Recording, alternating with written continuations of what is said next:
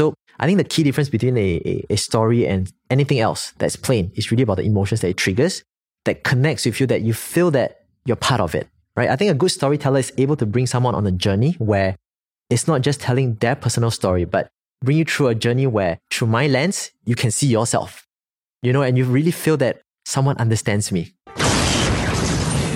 Hi, this is Eric here, and you're listening to Hashtag highly sought after.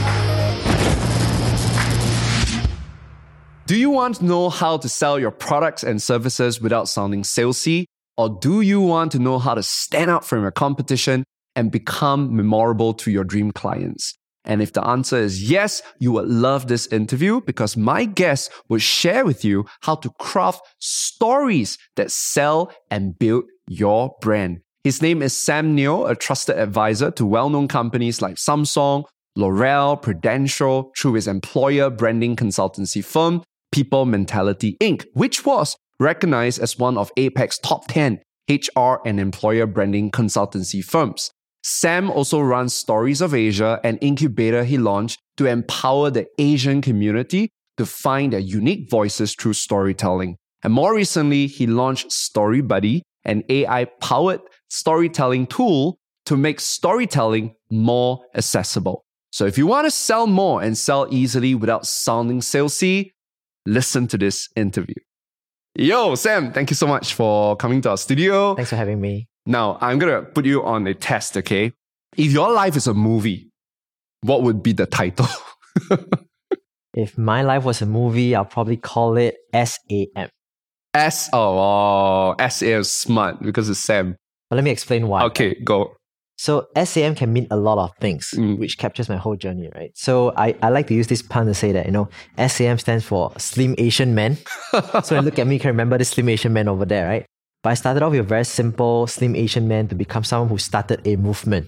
Who? Right? So starting PMI, People Mentality Inc. was actually started because it, it was really about, about movement. It wasn't about business. It was about me feeling frustrated that HR was seen as a second tier function um, it was seen, seemed like a dumping ground, basically. Like I always say, you know, so you know, corporate example was like you can't make it in ops, you can't make it in marketing, cop comms, try HR. If not, you're out. You know, kind of thing. Gosh. So that's where I felt that, you know, why is my profession being seen as a second tier function? And I wanted to do more, right? So hence that was that was what kind of prompted me to come a corporate world mm. to start People Mentality Inc. to show that hey, if someone like Sam can do something beyond what people think HR can do, the rest of HR can do better as well. That was kind of what started my entrepreneurship journey. So SAM for you, yeah. Okay, so yeah, backstory, right? You were in HR. Yep. And how do you end up doing employer branding? So I got to go back to my university days where I was studying marketing and HR. So I started wanting to do marketing like a brand manager of sort to manage brands, manage products. I thought it was pretty cool. Yeah. So I always wanted to work for companies like Nike because they were very known for all these advertisements and stuff like that. Yeah. But somehow opportunity didn't come and I was I chanced upon an opportunity to do an internship in a HR role basically. Mm. That was in my second year, I believe. Then because of that, I realized that HR is a lot more purposeful than most people think. Mm. Most people assume that HR, I mean, what, what's your impression of HR actually? Uh, human resource manage people, pay us on time. so it's always about payroll, yes, recruitment, correct. and things like that. Correct. But because of that, I realized that HR is a lot more than just all this, you know, operational stuff. And one of my supervisors shared this with me that, you know, why he finds it so purposeful is because every time he gives someone an opportunity, for example, let's say he's sitting on a fence, right? Should I hire, should not hire? But eventually give a go for this person this person five years down the road, for example, come back and say, hey, thank you so much back then for giving me this opportunity. And because of that, I became successful and stuff. It's a very heartwarming thing, even though it sounds really small. Mm. But I think that sense of purpose satisfaction is something that keeps HR people going. Mm. It's a lot of behind the scenes stuff that people don't realize. Mm. But that's where the purpose is compared to, for example, marketing. I mean, no discredit to marketing folks. I'm doing marketing as well, right? I mean, a lot of things are more like fireworks kind of thing, where it's really glam, really good, but it's for the moment. Whereas I felt that HR is a bit more long lasting. Mm. You're making an impact to someone's career, someone's life event, you know, mm. through the mm. opportunity, through the engagement itself. So I think that's where it started my journey as a HR person. Mm. So why HR to employer branding? I think it was kind of by chance where after I started my business, where I started off wanting to do everything right within HR, and I couldn't find a niche. So I started off as this millennial HR thought leader, HR consultant, right? Because everyone comes to me, hey, you're a millennial, talk about HR. Can I invite you to talk about millennial topics, basically? Yes along the way, I realized that it's not really a topic I'm very passionate about, mm. but because it helps get a foot in the door, so Correct. I just went with it first, right? right? Then I started thinking, you know, I need to create a brand for myself that's sustainable, mm. that's a bit more evergreen, right? Mm. Rather than like a, like a fad. So hence, I was thinking constantly what fits my, my persona, what fits my skill set, what is a market need essentially.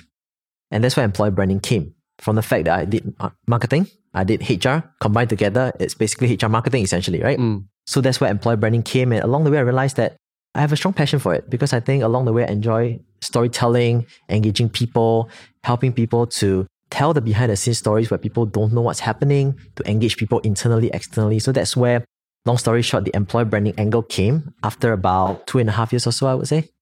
You tease out a lot of key topics, and of course, today's interview is about storytelling, right? So, would you say that in a nutshell, employer branding it's about promoting a company to potential candidates so that they want to join that company? I think that's the one one element of employer branding. And that's a misconception that most people think about that employer branding is just external facing, it's just for hiring. That's right. So employer branding actually is both inside and outside. It actually starts inside typically when I tell my clients, right? It's an inside out approach where first and foremost, do your employees believe in your brand first? Mm.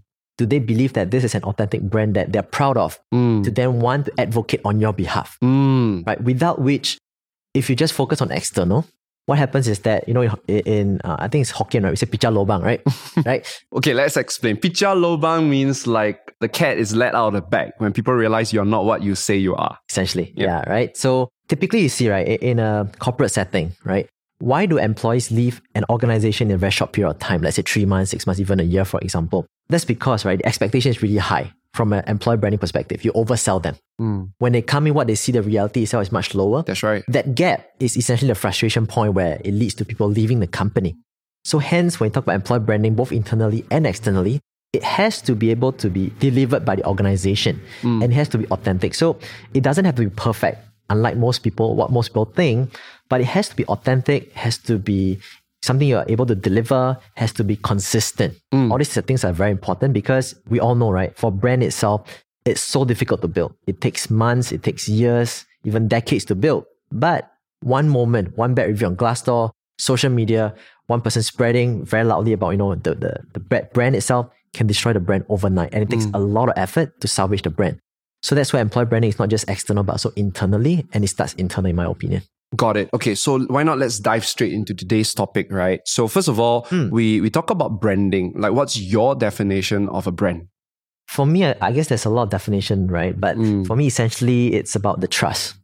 Do people trust this person, this product, this company, right? At the core of it, to me, is trust.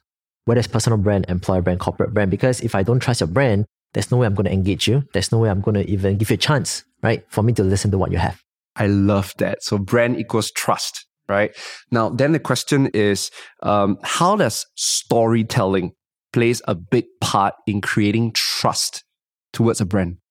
I would say storytelling essentially to me it it creates the emotional aspect of that trust element, right? So very often when we talk about facts, let's say about employer branding, we create the trust from a very objective standpoint, rational standpoint, that I'm a subject matter expert. But if everyone is a subject matter expert, right, how do you stand out? Exactly. It's then when you bring a bit of storytelling to kind of frame the message in a different way to trigger certain emotions that people can relate to. Got it. So what I'm hearing from you is that storytelling bring out the emotional aspect of the trust. Hmm. And we all know this emotions are powerful, right? It actually drives decision making. So would you give us uh, maybe two examples? Okay, one, let's give a corporate example. Hmm. Uh, and then after that, we give a personal example because there are two groups of people listening to you right now. There are, you know, the corporate leaders and agency leaders as well, right? That means uh, they're, they're trying to build their own brand for their agencies. Hmm. Okay, but we also have individuals like myself and entrepreneurs. So maybe we start with uh, corporate. What would be a good corporate example of a good story well told? I think corporate examples you can always think about from a CSR angle, right? Mm. Typically, corporates love to use that angle where it's about giving back. It's about purpose. It's about beyond that that P and L. Mm. So in particular, you realize that a lot of corporates in the, the spaces that are detrimental to environment, for example, your tobacco, let's say oil and gas and stuff like that, typically do a lot of things in the CSR space, corporate social responsibility space, because they want to show that, you know, despite they do all this, they, they, they try to give back to the society, the community itself. And that's a way to kind of soften the damage essentially, right? So that's one way they can tell a story using that softer element, Mm. the element that may not be directly related to their work scope, but tying back to the brand identity. Okay. That despite me supposedly doing things that are harmful, right? I'm still doing good to offset, to compensate. And this is this is highlighted in some sense, you see. Does it work? In the past, I think it helps in some sense because CSR wasn't a big thing. Yes. Increasingly, when the level playing field is now kind of equalized, Yeah. People are starting to see through this a little bit more. Whether or not you're authentic, whether or not it's true. Yeah, because the, the last thing you want to do is to kind of use CSR as just a marketing tool, right? Absolutely, And, and as you said, that it might backfire. Yeah, yeah. How do we make sure that doesn't, we're not seen that way? I think it really goes with the fact that, you know, how do you work with your employees as advocates for all this storytelling, right? Because storytelling doesn't have to just come from one person or one specific department. Mm. Most people assume that for corporate, stories have to come from corporate comms. It has to be sensitized. You have to be crafted very beautifully, perfectly. It works in the past. But in these days, when we look at social media, look at corporate messages, people don't really like such things. Mm. It's more for your corporate reporting typically. Mm. What has worked really, really well these days when I work with clients is that you talk about brand advocacy, talk about employee advocates essentially. These are people that truly believe and embody your message that are out there being a spokesperson. I mean, you can really tell, right? From a corporate comms perspective, it's like very rounded, very nicely sounded essentially. But from employee point of view, it may sound a bit more raw, but you can feel the emotions. You can feel whether or not they truly believe in what a company is doing. And that's why it's so powerful from one perspective, the emotion perspective. The other perspective, then imagine is it more powerful for one person to tell a story from a corporate perspective? Or is it more powerful, right, to have multiple people across the organization, even outside the organization, telling your story? So obviously, you want to have brand advocates. You want people to tell your story on your behalf. So it becomes it's more trustworthy, it becomes more authentic, and it becomes more relatable, essentially. Got it. So let me see if I if I understand where you're going. So we're talking about corporate storytelling, right? That we're trying trying to tell stories so that we can get our candidates Hmm. to be emotionally connected to our company. And one traditional way that we do that is by saying, look, there are all the people that we help. All right, we we are doing a lot of good work for the society. But we we both agree that you know if you overdo this, it just seemed like a marketing tool. So the better thing to do is rather than have Copcom tell that story of a company, we want all our employees Hmm. to be able to tell the co- the story of the company. It's like word of mouth marketing, right? Maybe I'll just add on to that point first, right?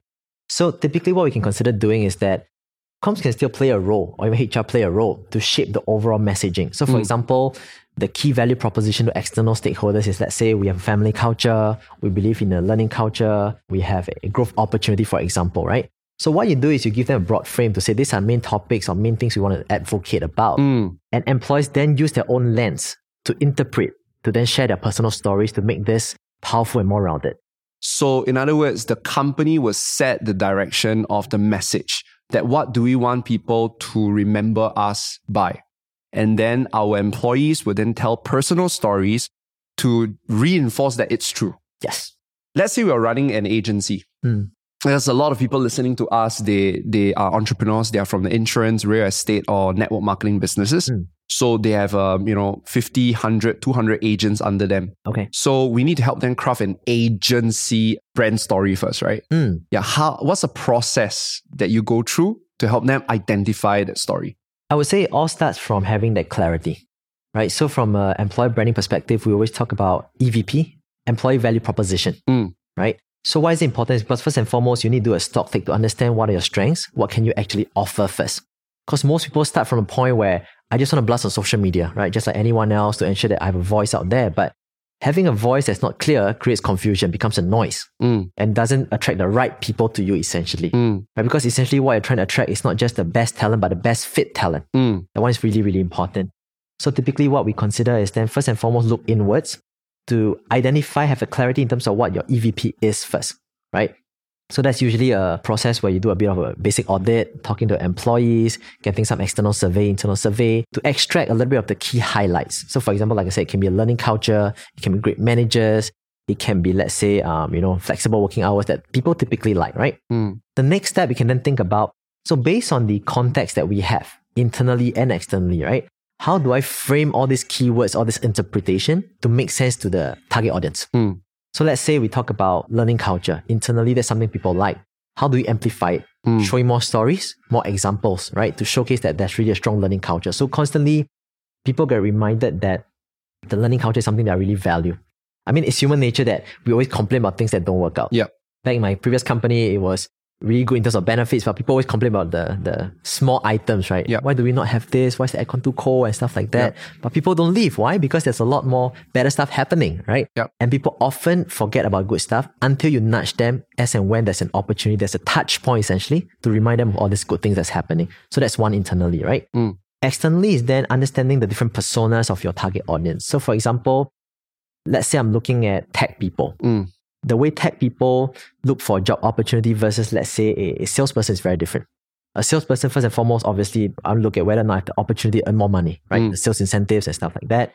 Tech people look for exciting projects that they can work on, Mm. right? So it's a little bit different. I mean, in a very simplistic setting itself, Yeah. right?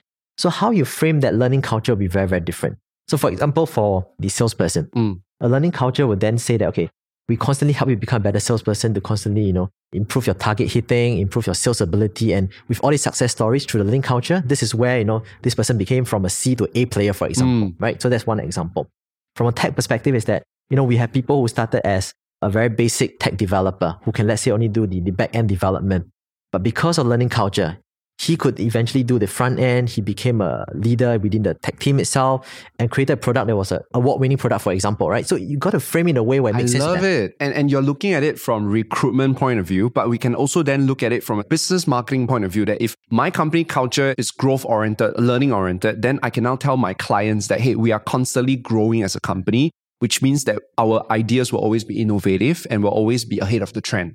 Right? Is that what you're saying? Yes, and essentially just to add on to Eric's point, right, is that, you know, when you think of a brand, right, most people segregate your, your personal brand, employer brand, corporate brand all separately. Yeah. Right. So like Comms, let's say does corporate brand, HR does employer brand, and individuals manage their personal brand. But it's wrong, right? Because essentially a brand is a brand, right? Think about this, right? Recently there's the AirAsia saga, where the, the Thai CEO was throwing the F bomb on the employee in the private town hall and it was blasted across social media Oops. Because of that, you know, you see a lot of sentiments that people say, hey, I'm no, no longer going to fly Air Asia and stuff like that. But that was employer related stuff. How they go to the, the commercial side, company side, right? It's because it's closely tied. It's a brand, right? If you don't like a brand from an employer side, likelihood is that you no longer like the products, at least for the time being, right? That's the initial emotions that's triggered. If you don't like a, let's say, a tel- specific telco that I shall not name, right? For example, chances are if there's a job opening there, you tell your kid, you tell your friends, don't join. You know, this company sucks. Because right? I don't like the product and therefore I don't want you to join precisely, precisely. There's a bad association, Oh my right? god! So that trust triangle is there, right? Which is the company, the products, and the employees. Absolutely. It's all related, and and keyword that joins all of them together is how do I feel whenever I think about that brand, right? And now what I've learned from you is when it comes to communicating our. Uh, being able to craft stories, step number one is first of all, know your authentic strengths, Hmm. right? And so, best is to ask your employees what those are and then be able to find good examples Hmm. to share it with the different target market. Now, technical question. Sure. We're going to do that through storytelling, Hmm. right? Now, first of all, what makes a good story? I'll say a good story is able to capture your attention throughout the entire story Mm-hmm. and also evokes emotion. I think the difference between a story and a regular passage that you read, right, is that a regular passage is just very technical, it's just dry, which is why we don't like to read textbooks typically, right? We like to read comics, we like to watch movies. Yeah. Because it evokes emotions, it makes you excited, makes you sad, makes you frustrated mm. even. So I think the key difference between a, a, a story and anything else that's plain is really about the emotions that it triggers, that connects with you, that you feel that you're part of it, right? I think mm. a good storyteller is able to bring someone on a journey where it's not just telling their personal story, but bring you through a journey where through my lens, you can see yourself, Mm, you know, and you really feel that someone understands me. mm. That is very important actually when it comes to storytelling. Okay, so is there a structure that we can follow? You know, let's say for a company's point of view, like the company's trying to tell its, is story. Again, let's go back to learn uh, growth and learning, right? Maybe that's the unique selling point. Okay. So, how would you coach that guy to tell a good story about its learning culture? Okay, let's assume we're trying to frame this to a salesperson, right? Mm. Let's say, right, how do I sell this role to this Mm. salesperson? I think first and foremost, we start off with a, what we call a story gap. A story gap essentially is like a pinpoint, it's like a purpose, what, what what's bothering the individual. So for example, that salesperson is constantly not hitting target or doesn't know where to start. Right? So you can start off the story by asking the person, you know, what if, you know, there's a place where it can help you grow safely to become a better salesperson and eventually hit your target they can provide, you know, great things for your family to provide for them, essentially the comfortable life, right? Essentially addressing a few things, right? One is then you're telling him or her that you can solve a problem that's bothering that person very strongly. Second thing is that you're giving the person hope as well, right? Painting an end goal. Mm. You know, imagine if you do well, this is what you can provide for your family or even for yourself. The next part is then you can go into what's what we call context setting or building up to the story itself, right? So the first one, the story gap, something like a hook. Mm. How do you capture the attention? How do you make them bite? So the what's in it for them has to be very, very strong For them to want to listen to that story. Absolutely. That's Okay. the first part. Because failing which I'll just zone out, I won't be interested. I'll just Mm. it's okay, I'll just pass, you know, kind of thing, right? So that's the first part. So the next part is then you gotta substantiate your point because now you set expectations high already, right? The story gap is essentially in Chinese we call 吊你的胃口, Yeah. tease you, right? Tease you, tease you, yeah. make you feel like you know it's something I really want to find out more, Correct. right? So next part is how do you then build up? How do you set the context? How do you give more examples to substantiate that promise Mm. essentially? So it can be in terms of okay, this is what we have, right? For example, you can share a story of how person A from the past developed to this 2.0 version that I always talk about. Mm-hmm. So let's say Eric used to be a very shy guy. You know, Mm. he used to be unable to sell anything for three consecutive months. But Mm. because of learning culture, he had a good mentor that guided him, that sheltered him. And guess what? Now he's a top sales after just two years, for example. Mm. How did he go through this whole process? He went through A, B, C, D. And that's like the build up, that's the context, that's essentially the, the whole gist you're trying to sell to the person, right? Mm. And finally, the last step is then how do you have that call to action? Correct. Why? Because you can have a best hook to capture attention. You can build up to convince the person. But if you don't tell them exactly what you want to do, Yeah. That was the point of the story, yeah, right? there's no action happening. Yeah. Right? It's just a feel good, like, okay, thank you. I feel good. I feel inspired, but that's about it. Yeah. So at the end of it, you need to let them know what you want them to do, right? So essentially, is it about joining me, right? Let's make this happen together. I think at the end of it, typically, one of the ways that I always believe in is about how do you create that, that hope, that inspiration for people. I think in today's day and age with social media, there's a lot of negativity involved Mm. right? There's a lot of, you know, people trolling each other, a lot of negative comments, like Olympics, for example, right? Joseph Schooling, or even people getting bronze, getting, you know, shamed and stuff Yeah. like that. People are looking for positive energy, Mm. right? So, how do you constantly create that inspiration for them? How do you give them that positive vibes that, okay, this is a place that I see some hope. Mm. And if I join this place, I feel that I will be someone positive. I can do good things, not just for myself, but if you can make it, frame it in a way where it's also for others Mm. that's a that's a plus point essentially. So if I can have three basic steps, right? First is create a story gap. Second part is how do you build up to the whole story to substantiate the story gap, and finally a call to action. Three simple steps I can consider. Fantastic. Wow, that was a lot to take, and uh, it's really good stuff. So, so far we have covered a lot about employer branding and recruitment, right? That means how do you use stories to get a potential candidate to come and join us as a company? Hmm. Now, let's move into sales. Okay. How do stories play a part in sales? I love to share this simple example about myself, right? Sure. Because since I started my my journey about four years ago, I became essentially like a salesperson as well as an entrepreneur, right? That's right. Yeah. So this story I always love to share is that in my first few years, even until now, I don't actively sell any services. I always focus on giving value, telling my stories about who I am, my journey, and, and basically thought leadership essentially on social media.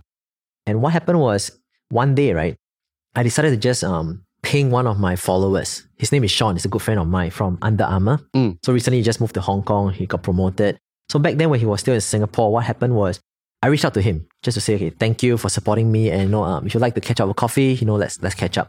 There was no specific agenda to sell anything, but it's just like meeting a like-minded friend, someone who has been supporting me. Let, let's catch up. Within an hour, he replied. He said, let's catch up next week. So what happened was a week later, we met at his office cafe, was downstairs at Suntec. We catch up. The first thing he said was this, said Sam, you know, typically, right, when a service provider or vendor texts me or drop me a message, I usually just ignore. Mm. But you're different. So even though you are now a service provider, it's different because it seems like I know you for a long time already. Why? Why does he say that? Why does he say that he knows you for a long time? He has been following me for social media for probably about a year. He has seen my growth, my journey, my thoughts, and he felt that we could connect. So that was a big part where he accepted my so-called invitation, right, to kind of meet up. And over the next 30 minutes or so, we chatted, you know, just like we, we're old friends. Like, you know, I know this about you, I heard about this, you know, just chat a little bit. And about 40 minutes later, he asked me this question. Sam, can you tell me a bit more about what do you do and how can I help you? How can you help him or how? He helped me. Wow. Yeah. Okay. So at that point of time, I was thinking like, okay, typically I don't, you know, typically Asians, we feel very shy. We don't like ask for favors. But I think there's a good value in asking for things as well. Exactly. Right? So I just said that at that point of time, I was struggling. So Stories of Asia, what happened was that was about two to three months before Stories of Asia is going to be launched. That was probably somewhere in April, May or so, Hmm. two years ago. Very quickly, tell us what story of Asia. Stories of Asia is a storytelling incubator that I created, mm. right, to help people find their voice, you know, through storytelling, Okay, got it. To be able to communicate their own personal brand. essentially. Okay, got it. For corporates to find a corporate brand, essentially. Fantastic. Okay. Okay, so back then, SOA was about to launch in about two to three months' time. We actually had a big corporate partner, global MNC, which I shall not name, that agreed to be our launch partner. So it's supposed to launch at the office. Back then, before COVID, we can launch there, right? They ghosted on us. Oh, It was damn scary because it's like I emailed, I called, I texted, totally no reply. big global brand. Yes, yes. And I was panicking because without a, a launch partner, it's going to look really bad, right? How do we launch it? So I told Sean about the situation. Immediately, he said, let's do this together. So, long story short, because of that, we were able to launch SOA very successfully. I think it was about 50 private guests because we launched it at their retail store. It was pretty cool, right? And I called him my knight in Under Armour. so that was an overused joke that I used for I quite a while back then. Yeah. I love it. Knight in Under Armour. yeah. You so love it too, he right? loved it too, yeah. Got it. So now, you what you just shared with us is a demonstration of a good story, right? You set up the problem, which is you know you were struggling at SOA, and your end goal was to be successful, and you show us a whole journey of how you able to patch the gap through somebody who helped you, right? A knight in Under Armour. Yep. yep. Okay, now, so I'm going to break down this whole entire learning, okay? The reason why a high ranking officer in a, a big global brand is willing to help you is because he said that I felt like I've already known you. Hmm. Because he has been following you so much on social media. He followed your journey, he followed your thoughts.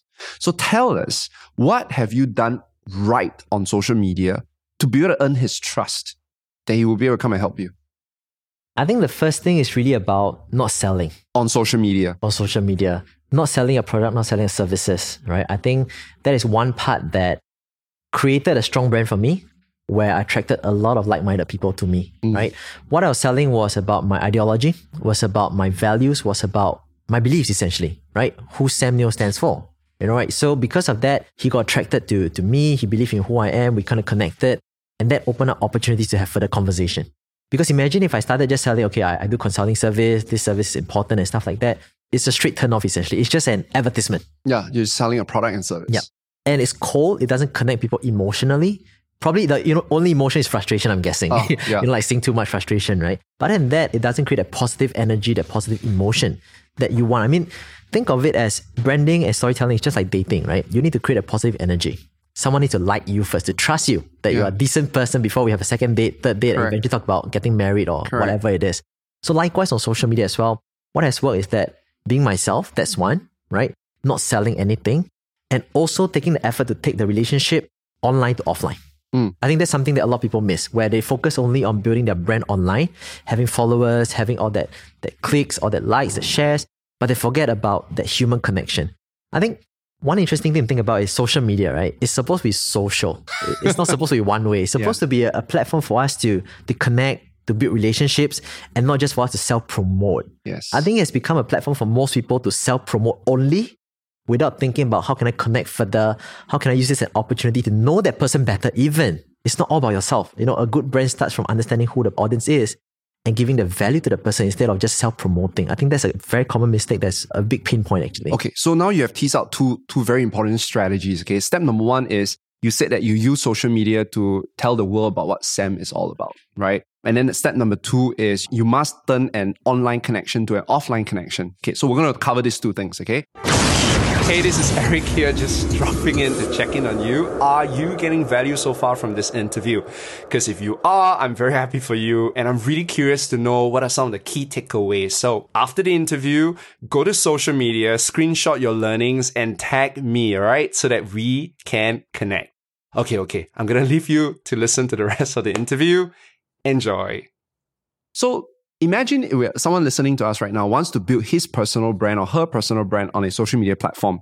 Okay, what would be a framework you can give him so that he can introduce himself or herself into the social media world? Because you bring out some keywords, ideologies, thoughts, values. Walk us through the process. I think similar, right? Personal brand, employer brand, it starts from having that clarity, right? So instead of just going social media, try and blast every single thing or try and copy every single one out there, it's not going to help. It starts from having that personal audit. So employer branding side, you have that employer branding audit. Personal branding wise, have a personal audit. Usually what I do from a coaching perspective, I start from this simple framework called VISA with a double A. Okay, Visa double A. Come tell us what is So it. V stands for values, right? What is really important to you? What do you not want to compromise no matter what? That's the first thing you think about. That's V. I is actually interest. What motivates you on day to day basis that keeps you going and something that you're passionate about, right? S is actually strength. What comes naturally to you? What are you good at doing? What do people normally say? Hey, Eric, you're very good at doing this, for example, right? So that's your strength. How do you play to your strength? First A is then aspiration. So aspiration is not a typical HR question, right? Where do you see yourself in 10 years, right? But rather, if you just close your eyes and visualize today, right? What does success look like? What, what do you see? Do you see like, you know, um, you relaxing on the beach? Do you see yourself having a happy family? Do you see yourself being financially independent? What is it, right? So that's what success means, and that's the aspirational aspect of it. Finally, A is then once you have your aspirations, once you have your VIS, what's the action plan? How do you get there? Right? And the getting there part will then help you decipher, you know, what are some content you can create? What are some bite-sized things you can talk about to slowly build up the journey towards there? So I think, you know, all these are a starting point to give you a clarity, right? Because typically what people think of is okay, my end goal is let's say I want to be a CEO by 40, for example. Within one year, I'm not getting closer to a CEO. I feel like I'm a failure. Mm. I, I did nothing. There's nothing I can talk about. But if you have this VISA, right, and you can break it down into smaller, what we call career building blocks. So, for example, to become a CEO, what do I need? I need to be, let's say, a good public speaker. I need to have good financial acumen. I need to have good people relationship skills, for example.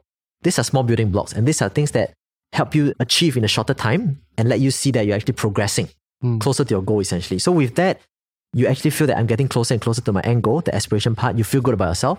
And that's where constantly you have different stories you can tell on your journey itself. Oh my god! So the so okay. See, the, uh, just my bugging question was: Wait, you you're asking a self audit, but how do we communicate it? Mm. Values is easy, Yep. right? Once you're very certain on what you stand for, Yep. you can communicate it through your day to day experiences, right? Interests also very simple. Strengths as well. But I was actually puzzled about the A. Like, how do I communicate aspiration? So we don't really communicate aspiration. We communicate the journey towards our aspirations. I guess to some extent, you can also communicate your aspiration in terms of what's my vision, right? Mm. For example, like SOA is about creating, you know, a platform for Asian, the Asian community to have a voice, Yeah. right? To unlock opportunities, for example. That's a vision, for example, Correct. right? But how do I get there? It's constantly through the things that I do. So, like you said, we can document the journey to see how we're getting closer to the aspiration, but we can constantly remind people what the aspiration point is because when you have that big goal, that big aspiration itself, it actually attracts like minded people. I think that's the power of brand, right? Where you have a bigger, something bigger than yourself, something that's bigger than what you do essentially at this moment. It attracts like minded people. Okay, so I'm going to again put you to a test, okay? And and this is really powerful because what I've learned from you right now is the self audit, Mm. right? And, and actually, at the core, of personal branding is self awareness. So now, let's try, okay? So, say for example, my value, um, I value growth, Okay. okay? Now, how do I communicate that on a social media platform? Through your content, right? You can constantly show things that promotes growth. For example, today I'm, I'm picking up podcasts, right? So that's one thing that a new skill I'm picking up for this year. That's part of growth, right? Or within even the podcast space, for example, I've learned something from my new guest today, Sam, for example, or someone else that, you know, it's a new point that adds on to my, my skill set, my toolkit, essentially. That is growth, right? So essentially, you have a core topic of growth, but you can use different walks of life, different inspirations across the different touch points in your life to bring out that growth element. Which means that once I get clear of my value, I just need to look for evidence around me to be able to communicate that particular value. Yes. So, like if it's growth, then I look for evidence that have I grown? If I've grown, I'll share what is my growth journey. How did I grow, right? Essentially. Or how have I grown? Or if I read an article in my process of growing and I think this is interesting for others, I share that too. And that will bring other growth oriented people to me. Yep. What about interest? Let's say my interest is something very random. I'm very interested in uh, hiking, Mm. which is not, not work related. How would you put that on social media? So typically it goes back to analogy, right? So let's say hiking. Well, what are some things you can learn from hiking that applies to your personal life? For example, determination. Mm. You get tired along the way, Oh, right? absolutely. right? yeah. So you need to kind of, you know, push through and stuff like that. Or as an entrepreneur, sometimes you can't just keep climbing, right? You need to take breaks as well. Water breaks, pee breaks, whatever break it is. Similar, right? And how do you, along the journey from the base camp, for example, all the way to the peak, there is that personal growth, that personal realization, right? What did I learn about myself? Did I learn that I can actually do more than what I expected? Did I learn more about what friendship is all about? Did I learn about what determination actually means, for example? All this is part of growth, actually. Okay, fantastic. Let's say S, which is strengths, right? So let's say one of my strengths is I love connecting with people. Like I'm good at connecting with people. How do we communicate that strength on social media? So one very simple way is then, you know, through connecting different people, like let's say two of us, right? I've learned something from you, Mm. for example. that is one thing that you constantly talk about because if your strengths about connecting people, your content can constantly talk about how you connect different like-minded people Oh and God. share their stories even. So Yeah. personal branding or even branding itself it's not always about shining a light on yourself. In fact, the powerful part is about how you shine a light on others. That becomes very valuable actually. That's beautiful. And then the last one, if let's say my action, my sorry, my aspiration is, you know, I wanna I wanna be a person of influence, Mm. right? And uh, you said action plan. So part of my action plan to be a person of influence is, you know, meeting other people who are already people of influence. Mm. So how do I translate that on social? Actually, before we go there, right, I'll then ask this person, right, why do you want to be a person of influence? Ah, which is how you communicate your aspiration, which is the why you want it. Got it. And every step of the way where I am there, I can share. Or I'm not there, I can share what I've learned. Because what we learn, right, Yes. along the way when I do all this coaching, consulting, is that a lot of times people tell you they want to be person of influence, a CEO, for example, but that's not really the thing that they really want. There's an underlying reason. So, for example, right, like you said, a CEO could be because you want to be person of influence. Correct. Why? Because you want to create bigger impact. Yes. Why? Because creating more impact, you know, you feel proud of yourself. Why do you want to feel proud of yourself? Because you want your family to feel proud of yourself, right? So essentially, we talk about the five whys, right? After every answer, you ask a why. Yeah. You probably can decipher a little bit at the core of it what the true value, what the true aspiration is as a result of becoming a CEO, becoming a person of influence. And I, I mean, through this exercise, I saw the pattern, I saw the main common theme, which is the minute we identify our visa, all we need to do is leverage on stories to communicate every aspect of that. Precisely. And that itself is already our content strategy, Hmm. uh, whether is it for a company or whether is it for a individual brand. Okay, so we cover a very big part, right? Now, let's say I do that on a consistent basis and constantly adding the, the people that I want to connect with. My next step now is you said this, how do we turn that connection, that online connection to an offline connection? So typically what I do is I always observe, right, people that, you know, have been supporting me, people that are engaging me, whether or not they're client, poten- potential clients or not, for example. So I'll just drop them a message to thank them. And I always make a conscious effort as much as possible to reply every single comment Mm. as much as possible, right? To then just at least, at the very least, thank them, you know, and drop private messages to those who have been really following me or supporting me in different ways to just connect further. I think these are good ways to actually further the relationship. So that's one thing. The other thing is then when you bring it offline, whether it's a Zoom call in today's day and age or actually a coffee chat, focus on not selling. I think the tendency is as a salesperson typically Yeah, I like I have a product to sell, a service to sell. very eager to come from a mouth, Exactly. right? But, but it's very difficult. So Exactly. I think my advice to even my team as well is typically in the first meeting, just focus on getting to know the person better and trying to build a likability. Okay, so you mentioned two things. Walk us through how. So number one, how do you make a person like you? I think by by showing that you know you care for that person, by showing that you actually care about what the person stands for, that's very important. So don't go in a meeting trying to tell the person everything about yourself. Mm. Go in as an active listener. I think that's very important, right? You listen more than you speak. That's where people always say we had a very good conversation. So be genuinely interested in a person. Yes. Can I add my spin to that? I have a, three questions that I teach my mentees to ask, right? I don't know if it works. I always say step number one, ask them, what is a goal that you set for yourself in 2021? Mm. Then number two is why do you set that goal? Ask a few series of why, like you said, to uncover that person's value. And then ask the person, what's the biggest roadblock you're facing right now that's preventing you from achieving that goal? Mm. And then you go do whatever it takes to help them solve that problem. Do you think that would be a good way to add value to the person? I think it depends on how you put it across. Mm. I think the questions are great. It's just a matter how you put it across. Mm. Because I think Eric, you're very seasoned, right? Yeah. So it sounds very smooth. But Yeah. if someone who's trying this for the first time, perhaps it may sound a little bit deliberate. Mm. And I think when you sound too deliberate, Is to prepare. yeah, and the person don't feel genuine, right? How do you make it like part of the conversation?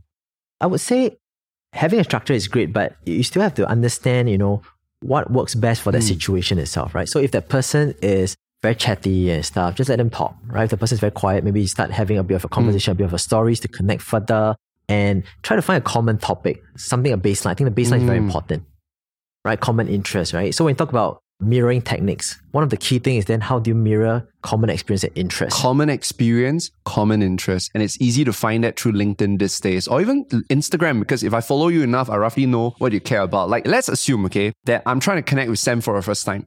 Number one, Sam posts a lot of Instagram stories about his son, right? So therefore, if I am a father, then we would definitely talk about fatherhood. How do we balance between that, right? Number two, I know you are a huge fan of storytelling, which is also the reason why I brought you to the studio. So therefore, a second piece of topic we can talk about is storytelling, right? And then what you're saying is that in the process of creating common ground, I then figure out what you're working on and how I can be of value to you. Yeah, don't don't jump straight, in my opinion, right? Because if you jump straight, it comes across as too deliberate. It comes across as too orchestrated in some Mm. sense. But just a, a word of caution as well, right? Yes. So let's say you know that, for example, I'm a father, right? I care a Yeah. lot about my son and stuff. You jump in to talk about fatherhood topic, right? I think that's fine. That's a common topic, for example, assuming you have a son, right?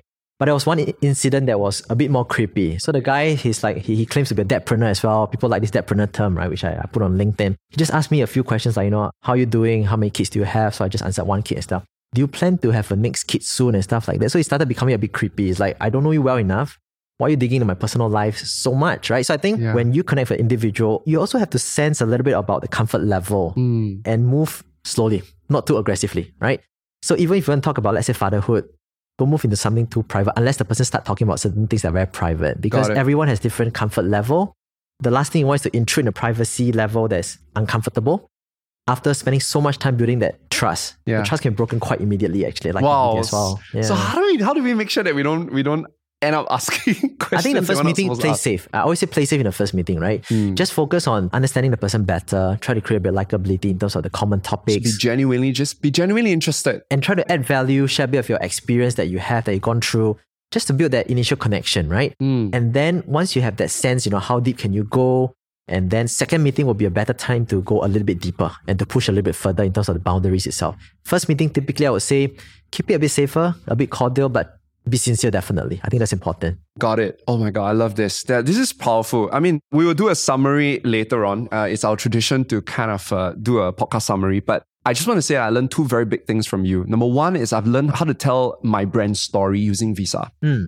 Right, that's one. Number two, I also know how to tell a success story. Now, you might frame it as employer branding, but I see it as a success story, Mm. which actually we can use as a salesperson. We can tell client success stories right? Or if I'm a company, I can tell my employee success story. Yep. Right. So um, wait for the summary at the end. Okay. Uh, final question for you. Could you tell me that you know what is one thing that you did right that led you to be highly sought after? You know, in your field of uh, corporate branding, because it's very clear. I read your LinkedIn recommendations. You know, uh, I mean, the big brands do go out for you and they like you Hmm. right? And you're not a big consultancy firm, right? You, we're local and we support local, yes.